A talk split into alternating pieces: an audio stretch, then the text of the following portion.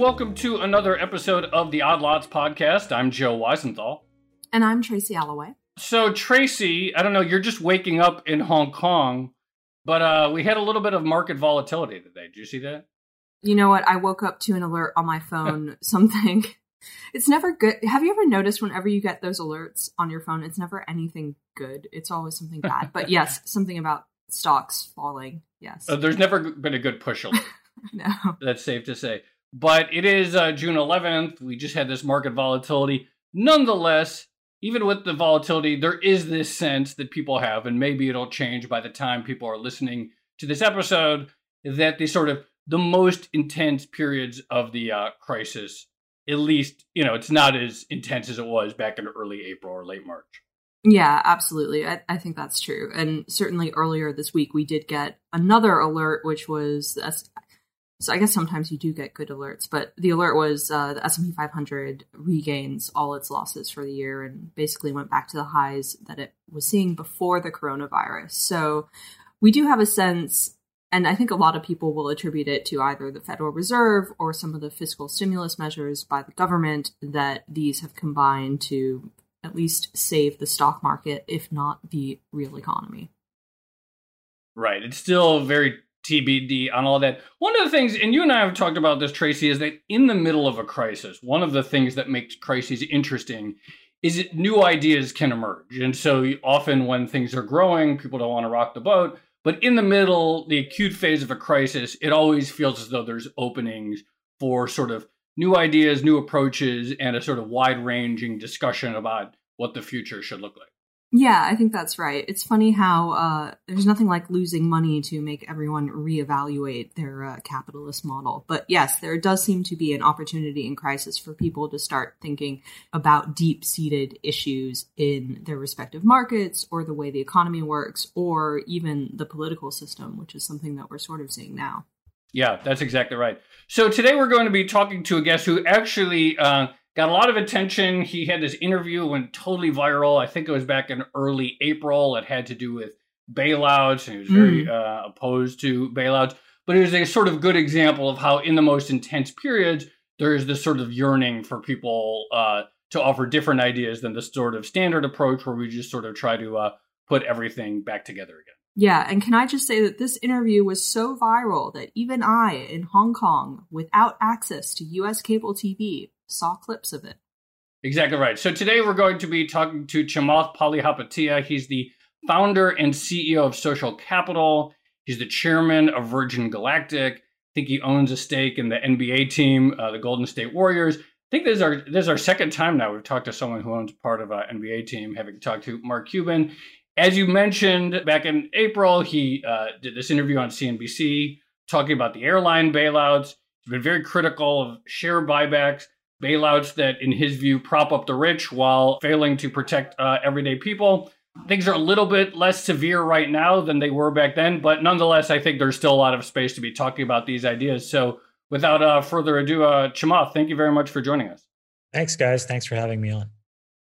So, let's go back. I mean, I remember that interview, it absolutely uh, blew up all over social media. What was your main message? Like, what was the thrust of what you saw we were doing wrong, both in terms of an economy and in terms of a political approach to addressing the crisis that, in your view, is misguided?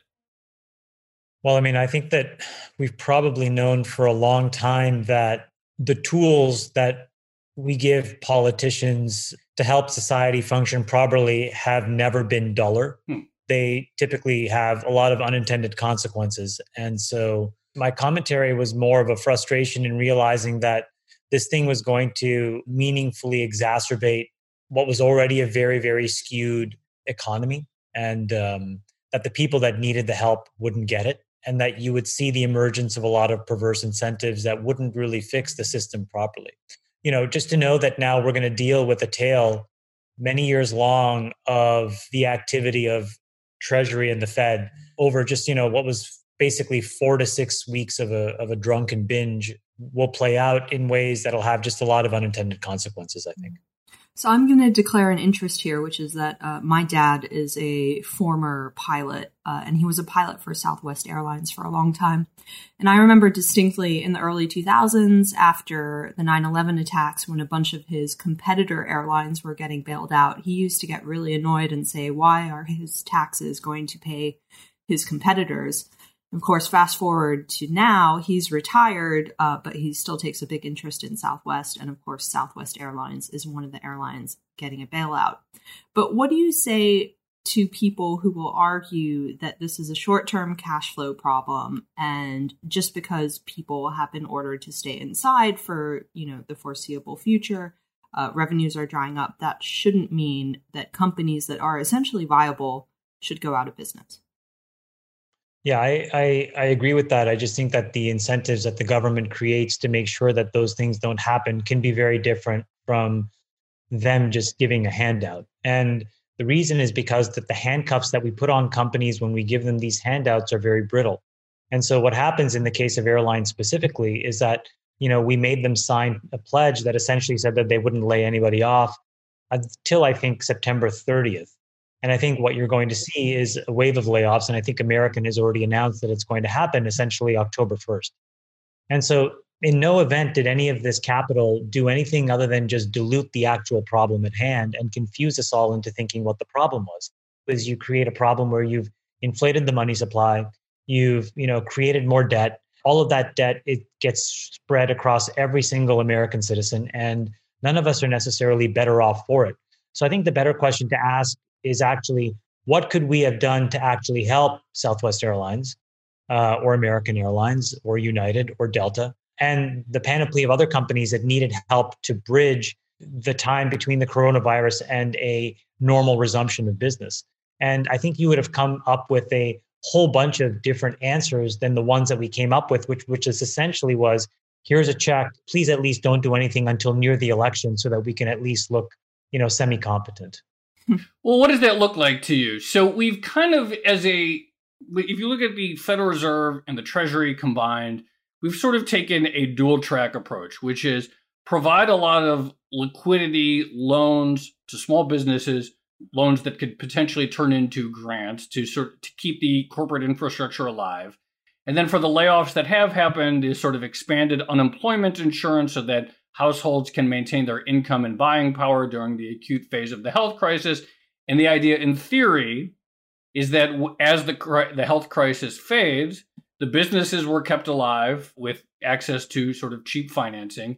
Households were able to keep their buying power, keep their homes, keep paying their rent, keep putting food on the table during this period, and then ideally go back to their old jobs and we sort of do that bridge from the past to the future. Well, so what is what is the ideal of, what would the ideal of approach been to you so you know for you and your listeners how i would imagine this is um, a two two dimensional grid and the x axis is something that says short term and long term and the y axis is bottoms up top down look for the last 40 to 50 years we've always believed that you know a top down uh, reallocation of wealth was the only way. Trickle down economics that was really you know started by reagan and frankly hasn't changed very much since in in any presidency thereafter to be completely honest. Um, and we've never believed that bottoms up actually works. What i would have advocated for was a lot more short term bottoms up help.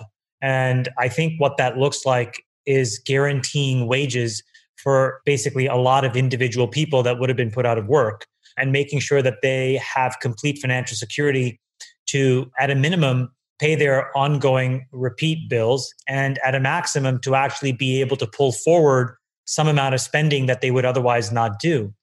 And the reason is because, you know, we are not a country that relies on government spending to drive the economy. Although now, after these last four or five weeks, you know, the government is responsible for probably 55% of GDP, which is, you know, a little crazy. So in the short term, I would have done something that was a lot more bottoms up. Some people would call it UBI. I don't think we need to label it, but I do think that hand money in the hands of consumers would have been a much smarter strategy. And then over the long term, I do think that uh, top down really works. And long term change top down is all about incentives and tax policy. And I think the right thing to have done there would actually be to make it uh, much more profitable and credible for companies to spend on things like R&D to, you know, not fritter away the cash profits they have today via buybacks, you know, all these idiotic basically activities which is the toolkit of the dumb CEO. And if you actually force some intelligent long-term planning and thinking at the board level and at the CEO level and tie compensation to things that are truly long-term versus EPS, you would change those incentives as well. So if I was the government, I would have spent trillions of dollars on giving money to individual citizens. And then I would have spent several trillion dollars of tax incentives that told companies, hey, listen, I'll give you a short term loan, but in return, you must sign up for the following idea. You must spend at least 15 or 20% of your profits on R&D. You must actually save 15 to 20% in a rainy day account for the future. You must guarantee the pensions. There are all these things that you could have done. None of those things were done. You know two thirds of the s&p 500 do not have an r&d budget. How is that possible? I definitely want to talk about the idea of the idiot CEO manufacturing short term EPS growth. But just before we do, when it comes to government policy, it, it did feel like there was a sense that in the worst of the crisis, people were trying to act relatively fast. And when people like that are trying to act relatively fast within a very defined political system, they tend to reach for things that already exist or they reach for fiscal tools that they've used before. How would you encourage politicians specifically to think, you know, slightly more creatively when they face this sort of time sensitive crisis and start thinking about new ways of um, of tackling the idea or tackling the problem? Well, the things that we did were actually completely novel and new. UBI wasn't a concept that existed until you know we decided to give twelve hundred dollars to every uh, every American. You know, we we had no concept that the Fed would be empowered to basically use a bunch of cash, lever it up, and enter the capital markets and buy debt of all kinds of maturities to be able to pick off, you know, debt that's actually you know degraded in quality and credit worthiness to buy etfs these were all new things that none of us had ever seen before. So i think that they you know clearly invented things. I just wish they would have invented smarter things.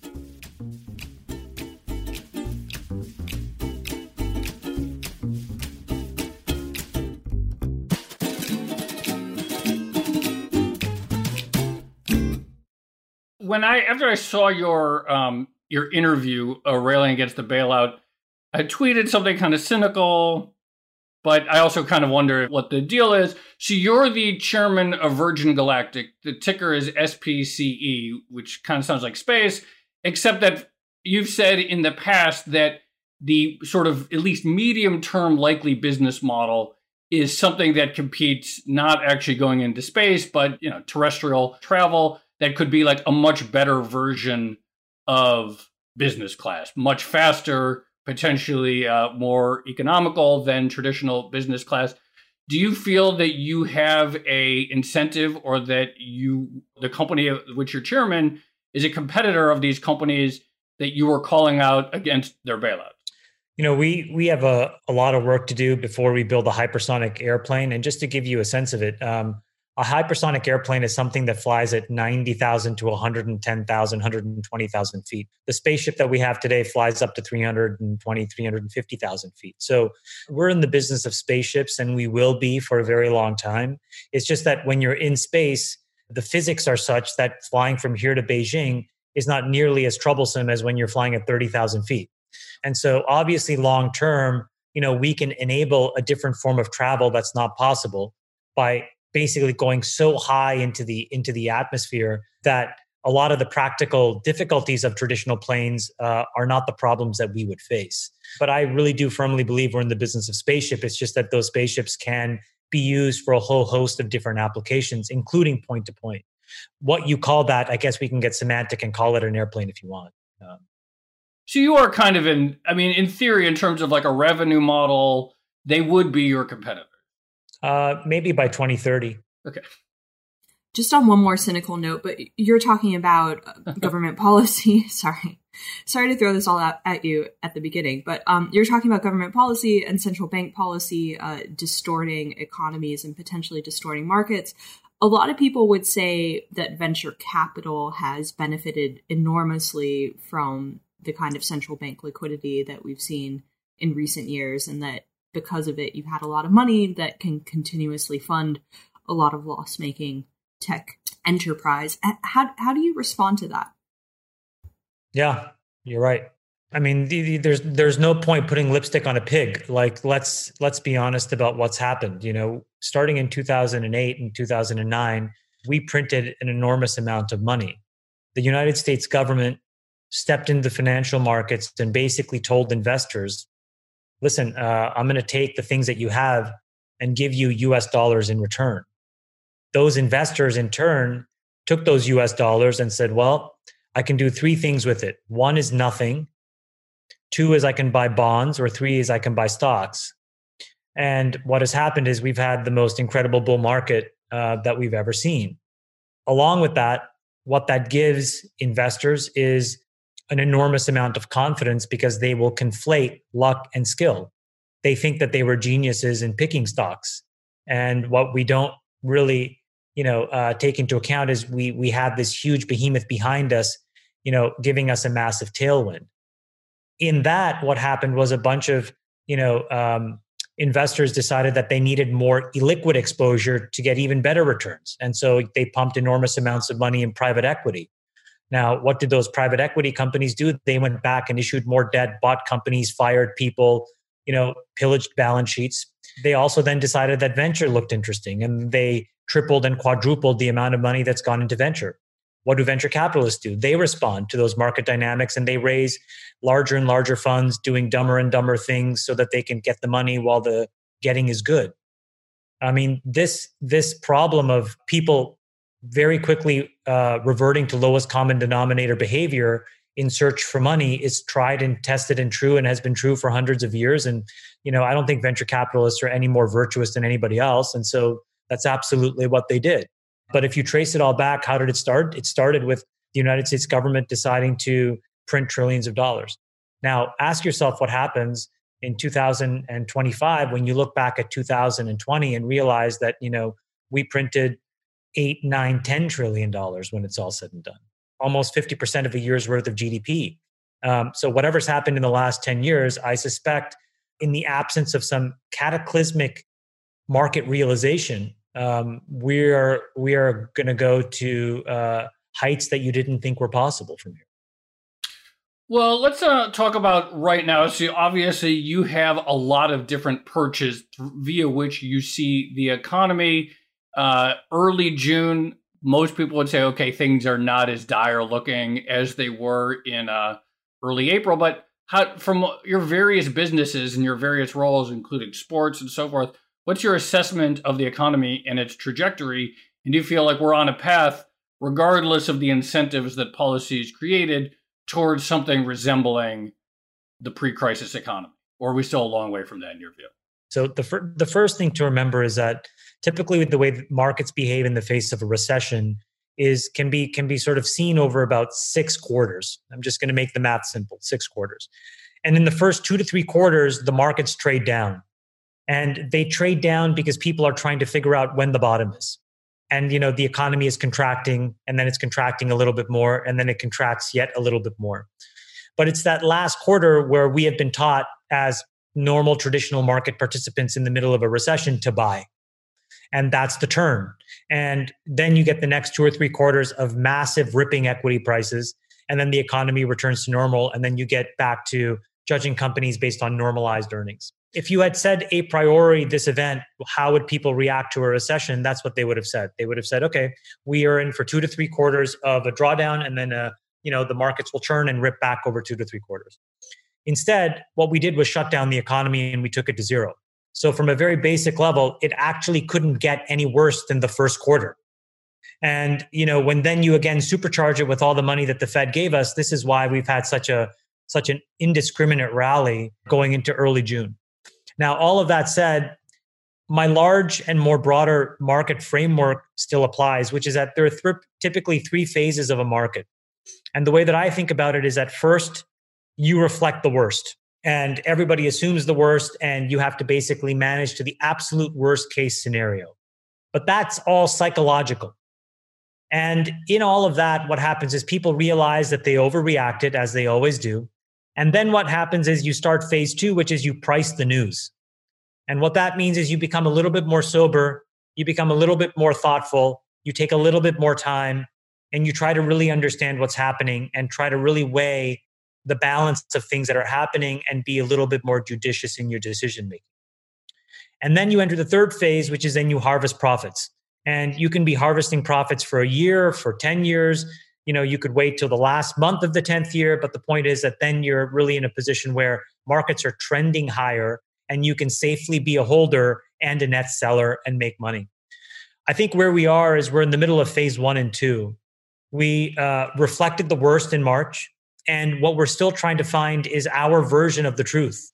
And so we're testing theories in the marketplace right now. We're pricing the news, trying to see how people react. So we just spent the last six weeks pricing the news, uh, which is that there's a V-shaped recovery and everything is going to be great. Uh, then, you know, George Floyd happened, and it's unlocked a level of discomfort in the in again the real world.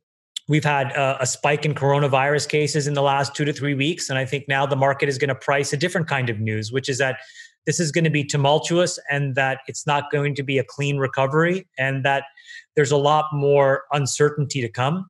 And I think that over the next probably two to three weeks, we're going to play around with that model of how the market should work to see if that works. In general, my perspective is that unfortunately for us, the amount of money that the Fed has printed mutes and masks any of these things. And so uh, the tendency will be uh, for the markets to trend higher going into the fall into the election. Mm.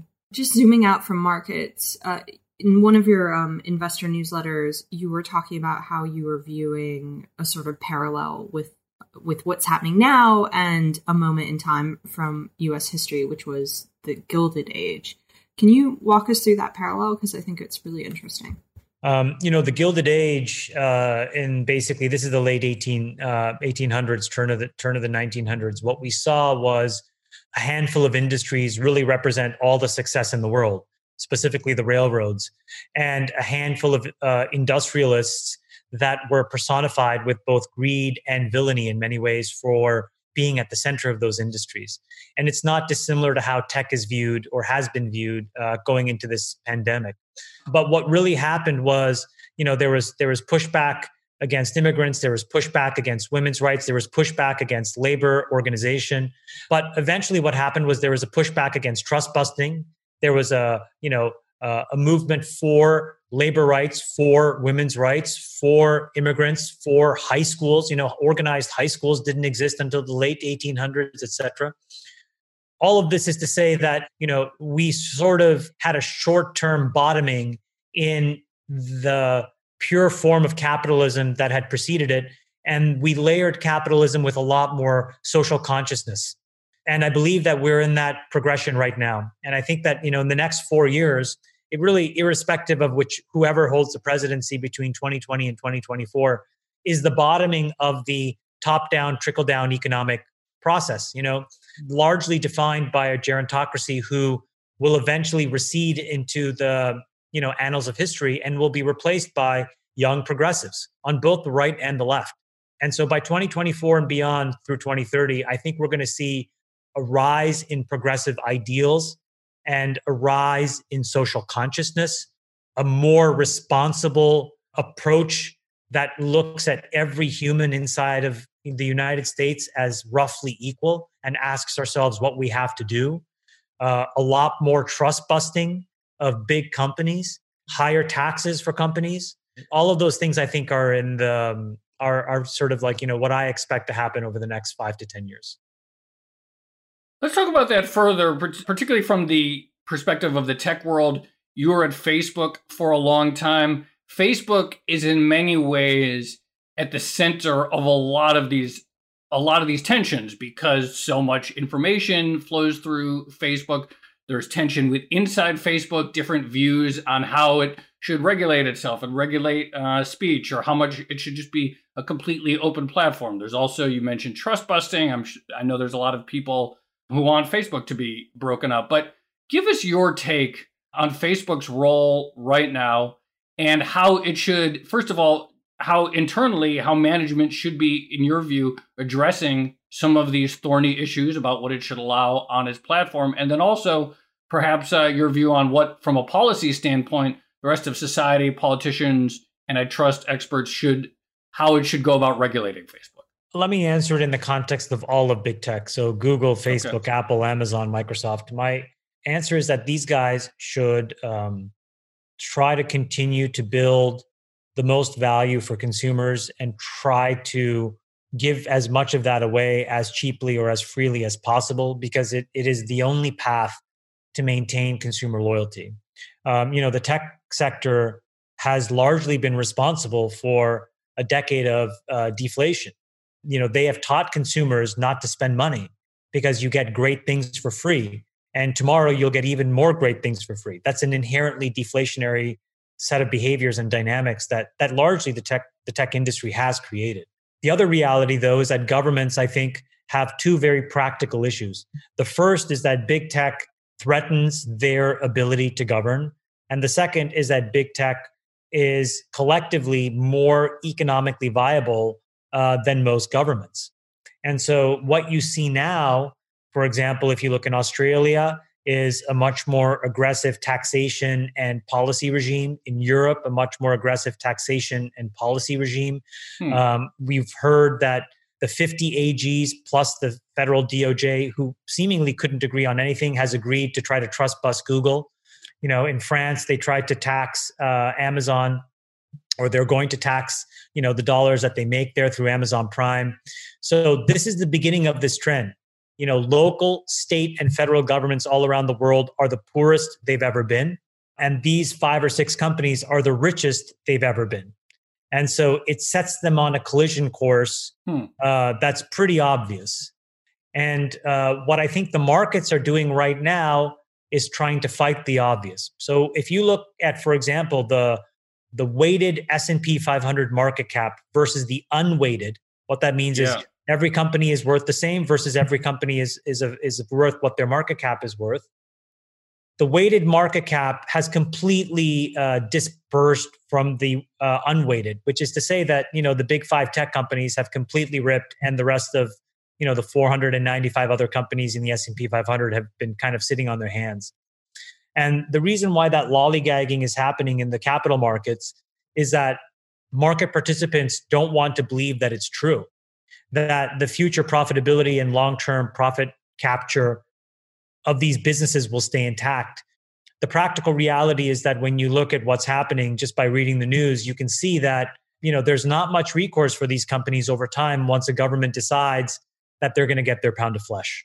So it's pretty obvious from my perspective. I don't think that it's the consensus view. Um, but uh, if you know if you had to basically trade that news, what I would tell you is that you're over time, especially as we rally, you'll see more dispersion of hmm. these five companies relative to the rest. And that's when you want to get short because that's when the the spread will collapse at some point when enough of these lawsuits basically um, you know trigger a realization that a bunch of these things will get broken up and taxed and overtaxed and um, it's just going to be a an ugly position i think for big tech over time so you're talking about obviously inequality in society, but also inequality in companies, you know, between the big ones like the FANG stocks and some of the others. And you think eventually a lot of that is sort of going to get worked on or worked out in a similar way to what we saw, I guess, during the progressive era after the Gilded Age. Is that sort of the thesis? Um, in some ways, yeah. I mean, I, I don't, I don't think it's going to look exactly the same. Um, mm-hmm. Like I said, I think that you know at that time, th- these were all domestic companies with domestic motives, and there were fewer actors to really manage. This time around, you're talking about global companies with, um, you know, global balance sheets and hundreds of regulators, you know, up and down the value chain at the federal, state, and local level all around the world that will want their pound of flesh. So it's just inevitable.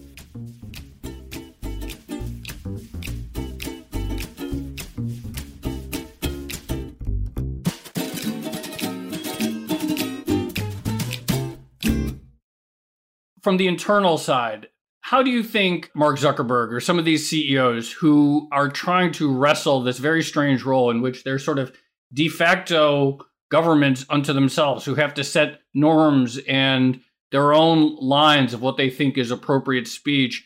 How should they go about uh, adjudicating these questions? Because, of course, there are a lot of people inside Facebook that would love to see. It depends on the lens in which you want to view it. But if you're running a big tech company, you have two options. Option one is um, to hold on for dear life um, and and basically you know wait until they come knocking or option two would be to do it yourself so that you can control the outcome better. For example if you take amazon as an example you could make a case that amazon could spin out aws into its own entity right now and have some kind of an agreement that they define between them and, and amazon retail versus having it done to them by the doj you know you could make a claim that you know you could spin out Skype from Microsoft or that you know Gmail and the Google Ads business and YouTube should all be three separate entities, each individually traded, um, where you know the agreements and the bilateral sharing or trilateral sharing agreements of data are defined by them themselves, or you can just wait and have it done to you. In the absence of anything else, um, I think it makes all the sense in the world to wait. It's not necessarily what is the moral answer, and it's not necessarily what the companies or employees may want you to do, but it's absolutely the thing that maximizes market cap in the short term because that also maximizes your influence in the short term, which then probably gives you a sensation that maybe you can change the outcome. If all this were to happen, if you saw some of the big tech giants start to get broken up or reined in a little bit, how how harmful is that for their business models? I guess I'm asking how much of their business model is predicated on having basically a monopoly over certain sets of data. Yeah, I mean, I, th- I think that you probably see um, a whole host of other competitors. Look, you you know, the thing to keep in mind is that the um, technology ecosystem typically has swung you know as a pendulum between these two poles pole number one is you know a few companies highly integrated. And then the other the other spectrum the other end of the spectrum is a highly highly fragmented ecosystem of many small players. And we've done this twice already on the internet.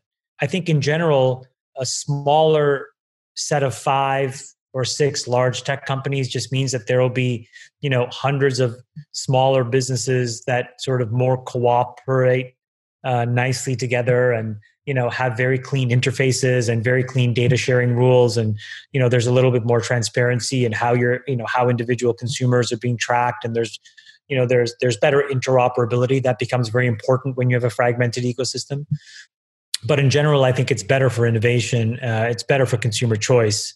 It's just not good for you know market cap of a few folks and then the the holders of those businesses as well because then they have to go and you know figure out where to reallocate that capital Chamath, you mentioned uh, a little bit ago the killing of George Floyd and the uh, tensions that we've seen since then. You yourself, I've seen on Twitter, have been very uh, critical of the police state and how we do law enforcement in this country.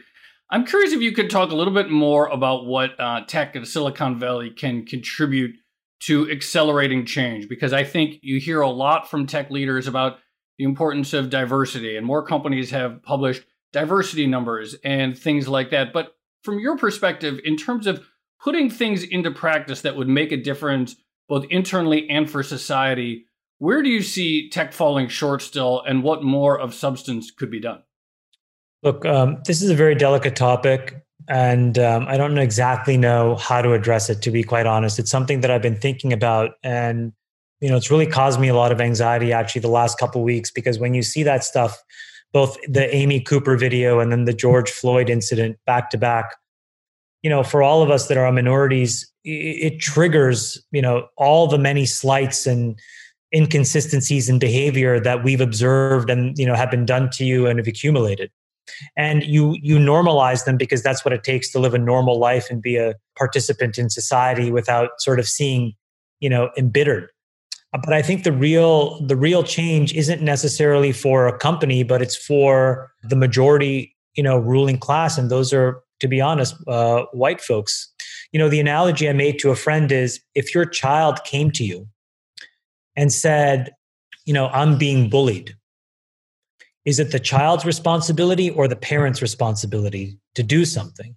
If you had a very close friend and she said to you, you know, I've been sexually assaulted, is it her responsibility to fix it? Or is it our society's responsibility to actually, you know, educate people uh, and train folks to be more respectful? And I think this is sort of what it comes down to to kind of like point to an industry and say, folks need to do better, I think misses the mark.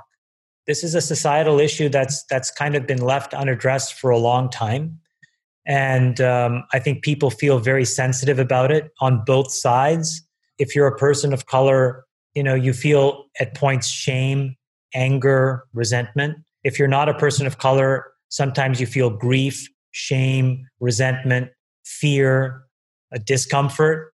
And I don't really have a very good answer. I wish I could give you an articulate sense of what needs to happen, except that it is up to the folks who recognize that it's wrong, but who are not the ones on whom these injustices um, are put on to do something about it. I, uh, I can tell you one story, which is that after 9 11, you know, I hated getting on a airplane and I still do because people look at you like you're going to blow the plane up. I mean, literally. And, you know, knowing me and knowing who I am, you can imagine it's the furthest thing from the truth and on my mind.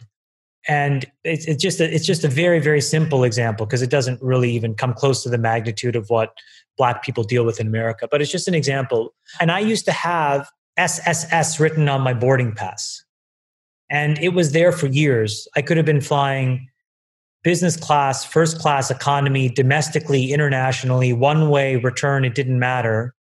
And uh, I would always get these guys that were kind of like very, kind of like physically patting me down and, you know, just would delay me for hours, it seemed. And you just feel so helpless and targeted. And what happened was I told a coworker at the time of mine who worked at AOL, white guy. And what's so sad about this incident was I was not ashamed. I was just, I didn't know what to do.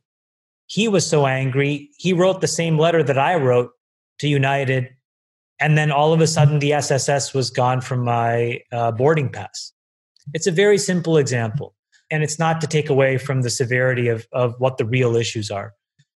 But my point is in that example, like, you know, people of color sometimes feel helpless and it's the non people of color that have to do something because you're just more credible at times and you're taken more seriously in a way where it doesn't seem like we're complaining and i don't feel like i've ever complained in my life but it, it makes you feel pretty worthless you know you know you get pulled over by the cops 10 times i remember like i have a driver now and i told somebody they asked me like why do you have an asian guy uh, as your driver and i said well if it was another person of color driving me, we would for sure get pulled over in my car.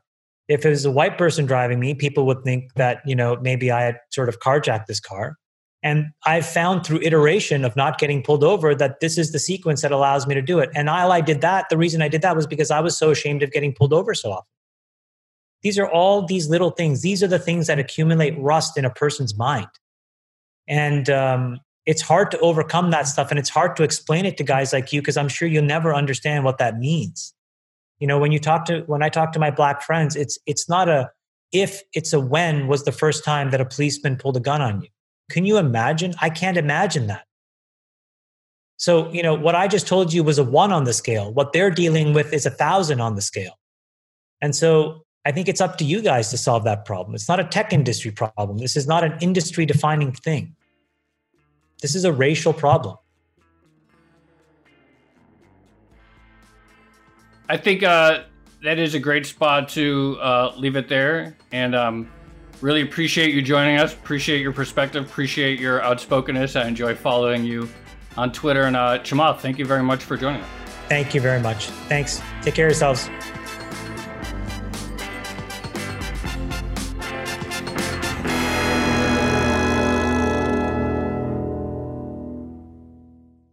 So I really like that conversation. I mean, often, uh, you know, the, what what first catalyzed the discussion or wanting to have him on was the whole question about bailouts, and I'm often pretty cynical about this sort of some of the oh let's let it go, no bailouts, no bailouts for the rich discussion because I often get the impression that it's sort of this desire among people with money to um, buy assets on the cheap or implicitly. But I really don't think that that is that's his angle anyway. No, you definitely don't get that sense. It is really interesting to see a venture capitalist be so thoughtful on a number of these topics. So he's talking about inequality in society as well as between companies like the big FANG stocks and others, and also trying to decide, trying to think about, trying to parse ways to fix a lot of societal and economic issues.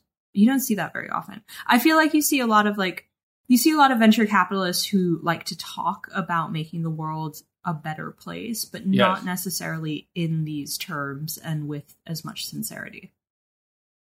No, exactly right. And often there is this view that it's sort of like, I don't know, it's a sort of quasi libertarian, sort of like mm. leave us alone and let us build, right? right? Let us build this thing.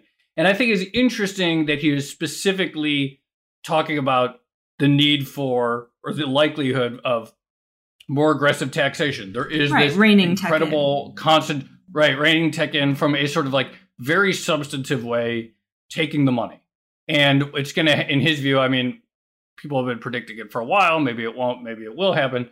But the tension that he uh, sets up, especially state and local governments that are uh, already sort of stretched on cash and are going to, it's going to be much worse due to this crisis.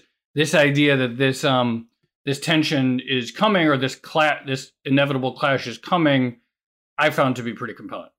Yeah, and I can kind of see it going either way because of course in a crisis like we were discussing, sometimes people want to preserve whatever the industries are that are actually making money and tech as we've seen has still been doing reasonably well because it's insulated from the coronavirus quarantine measures and the stocks have been doing really great but on the other yeah. hand because of the social discord that's been sparked uh, by everything that we've seen in, in the past month or so, you could also see a lot of the public anger eventually alighting on big tech. So again, it's going to be really interesting to see which way it goes.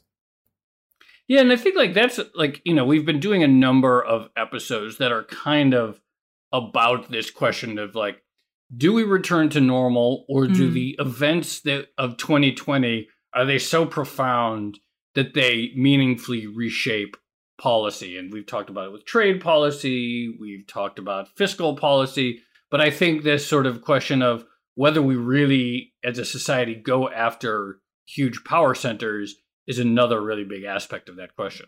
Yeah, absolutely. You know what will be fun? In Tell in 10, 10, years or so, if we listen to a bunch of old Odd Lots episodes from 2020 and just see how a lot of these issues eventually got resolved, that'd be fascinating. We have to get Laura, the producer, to uh, schedule those now in 2030 so we could do the 10 years look back. Yeah. Laura, please make us a time capsule of Odd Lots episodes and bury it somewhere in the Bloomberg office so that we can find it in 2030, dig it up, and listen to everything. Of course. Not a problem at all. Thank you. all right, should we leave it there? Yeah, let's do that. Uh, this has been another episode of the Odd Lots podcast. I'm Tracy Alloway. You can follow me on Twitter at Tracy Alloway. And I'm Joe Weisenthal. You can follow me on Twitter at The Stalwart. You should follow our guest, Chamath Palihapitiya, on Twitter at Chamath. Follow our producer on Twitter, Laura Carlson, at Laura M. Carlson. Follow the Bloomberg head of podcast, Francesca Levy, at Francesca Today. And check out all of our podcasts at Bloomberg under the handle at Podcasts. Thanks for listening.